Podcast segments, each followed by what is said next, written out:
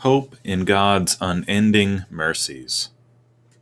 On December 17, 1927, while surfacing from a submerged position off the coast of Massachusetts, the USS S 4 submarine of the United States Navy was rammed by another ship and it quickly sank. The entire crew of the submarine was trapped as it reached the sea floor. Ships rushed to the scene of disaster, but rescue efforts were thwarted by severe weather. By the time divers were able to get to the sunken submarine, only six crew members remained out of the original 40 man crew. During the attempted rescue, those six men who were trapped in the sub were able to exchange a series of Morse code messages with the rescue force by tapping on the hull of the vessel. As the trapped men used the last available oxygen in the sub, they sent a Morse code message Is there any hope? The rescue party responded with a Morse code message of their own There is hope, everything possible being done. Is there any hope? Seems to be the cry of all humanity, isn't it? We're all trapped, as it were, in a sunken submarine, calling out, Is there any hope? It's a cry that's echoed forth from every generation since the Garden of Eden to our generation today. It's a cry that can be heard loud and clear from the remnant of Judah after God sent the Babylonians to destroy Jerusalem and capture those who remained. The book of Lamentations encapsulates the cries of God's afflicted people expressed in five poems. The author of Lamentations, believed to be Jeremiah according to the prologue in the Septuagint, wrote this collection of poems after he witnessed the fall of Jerusalem in 586 BC at the hands of the Babylonian army. The tone of the book is one of deep distress, despair, and discouragement as people lived in a time of darkness, destruction, and death. The author, throughout Lamentations, was lamenting over the death or destruction of the city of Jerusalem, as well as the afflictions of the people of Judah. The writer himself was well acquainted with affliction. He begins chapter 3 I am the man who has seen affliction under the rod of the Lord's wrath. He has driven and brought me into darkness without any light. Surely against me he turns his hand again and again the whole day long. And then in verse 18 of that same chapter, I say, says Jeremiah, my endurance has perished, so has my hope from the Lord. You can almost picture the prophet Jeremiah among those trapped survivors in that submarine off the coast of Massachusetts, tapping his own Morse coded question to God Is there any hope? But amid his affliction and wanderings, the wormwood and the gall, as his soul was being crushed by discouragement, he intentionally called to mind things that would give him a light of hope in the darkness. But this I call to mind, he says in Lamentations 3:21, and therefore I have hope. What did he call to mind? What revived Jeremiah's hope? Well, the answer is not what, but who. Lamentations 3:22 to through 23. The steadfast love of the Lord never ceases, His mercies never come to an end. They're new every morning. Great is your faithfulness. He remembered the Lord. Specifically, he called to mind the Lord's faithful love and mercies. Such remembrance elicited a real hope within Jeremiah, and such remembrance can elicit a real hope within us.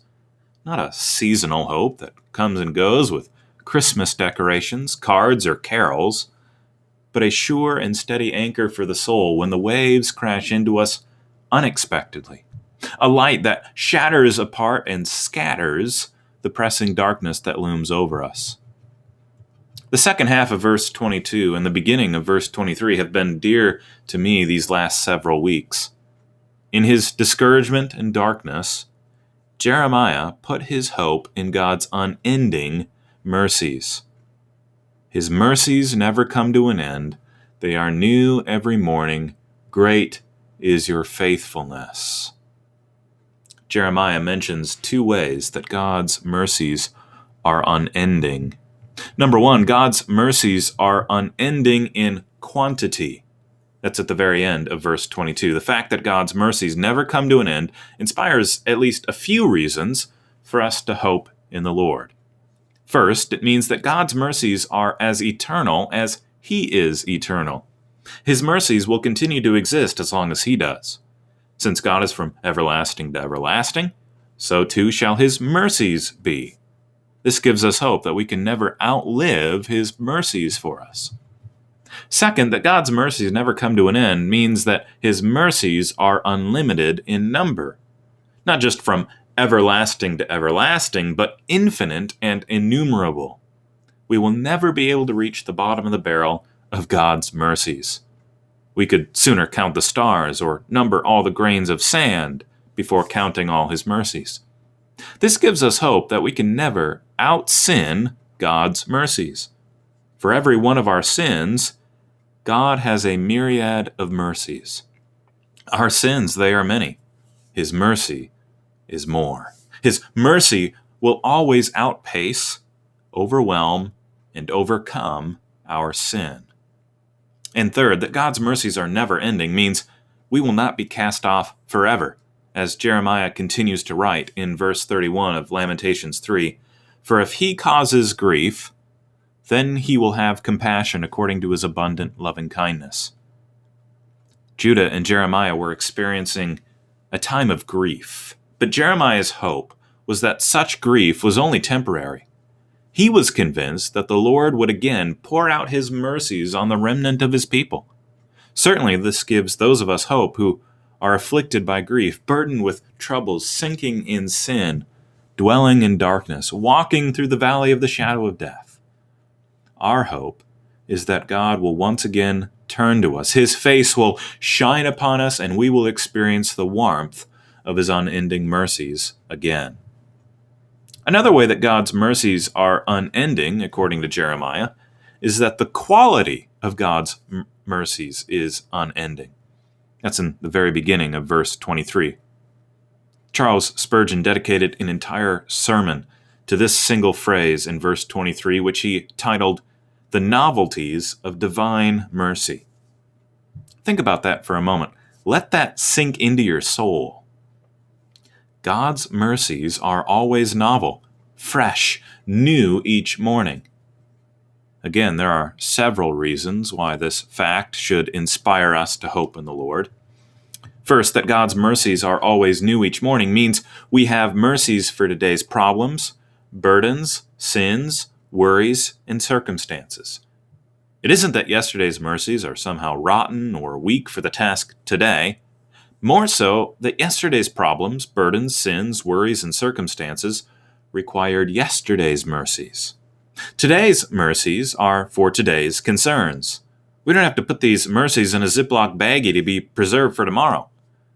Tomorrow will bring with it fresh, new, novel mercies of its own from the Lord. But today we receive God's mercies that are like warm and gooey, fresh and fragrant Christmas cookies pulled directly out of the oven. Second, that God's mercies are always new each morning means that not only are His mercies unlimited and infinite, but that they are always unique and relevant. His mercies are always appropriate to fit the occasion and need. This gives us hope that we will never be able to be in a new situation or have a new need in our lives that God's mercies cannot meet. When we're in uncharted territory, God is faithful to give us suitable mercies. And third, that God's mercies are always new each morning means that even if we are in the same situation as yesterday and have the same needs, God's mercies will never grow cold, stale, or spoiled. You may still have yesterday's problems, but you do not need to warm God's mercies up in the microwave today. This gives us hope that God's mercies never go to waste and come to us in the hour we need them according to his wisdom. That reminds me of the hymn Day by Day, which goes, Day by day and with each passing moment, strength I find to meet my trials here, trusting in my Father's wise bestowment. I've no cause for worry or for fear. He whose heart is kind beyond all measure gives unto each day what he deems best. Lovingly, it's part of pain and pleasure, mingling toil with peace and rest. And then the second stanza of the hymn begins Every day the Lord Himself is near me, with a special mercy for each hour. Today's mercies are sufficient for today's problems. And one of the new sufficient mercies that we receive each morning is the ability to trust that God will give us sufficient mercies again tomorrow, if He so wills. Jeremiah's hope in the Lord was revived as he called to mind God's never ending, always new mercies. In the saddest moment of Judah's history, as Jerusalem lay ruined, the temple wrecked, her people ravaged, God's unending mercies, unlimited in quantity and unspoiled in quality, breathed a new life of hope into God's prophet. Weak, weary, and wounded saint, call to mind the faithful, unending mercies of your God. Place your hope in Him, who is to you the Father of mercies and God of all comfort. Additionally, you have a Savior, Jesus Christ, who Himself was a man of sorrows and acquainted with grief, and thus able to sympathize with you in your sorrows and grief. He was beset with weakness, and so He knows what mercies we need in our weakness.